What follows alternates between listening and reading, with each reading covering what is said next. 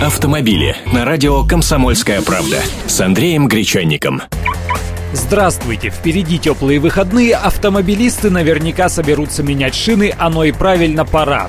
А в это время зашипят насосами велосипедисты и массово выкатят на дороге. Вступившие в силу с 8 апреля текущего года поправки в правила дорожного движения водители уже восприняли в штыки. Ведь основное, о чем говорят, разъясняя эти изменения, обязанность водителей уступить дорогу велосипедистам.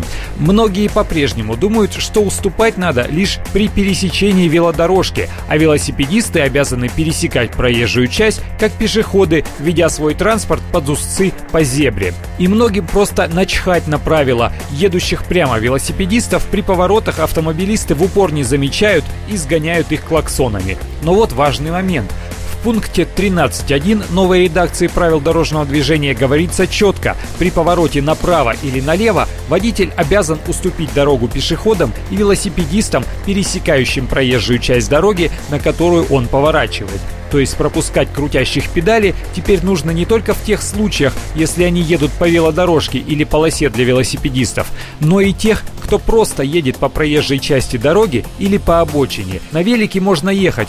Первое, по велосипедным дорожкам, выделенкам для велосипедистов, велопешеходным дорожкам, они отмечены знаками или разметкой. Второе. По правому краю проезжей части. Если нет велодорожек, велосипедисты едут колонной или велосипед шире одного метра. Третье. По обочине дороги, если нет велодорожек и нельзя ехать по проезжей части справа.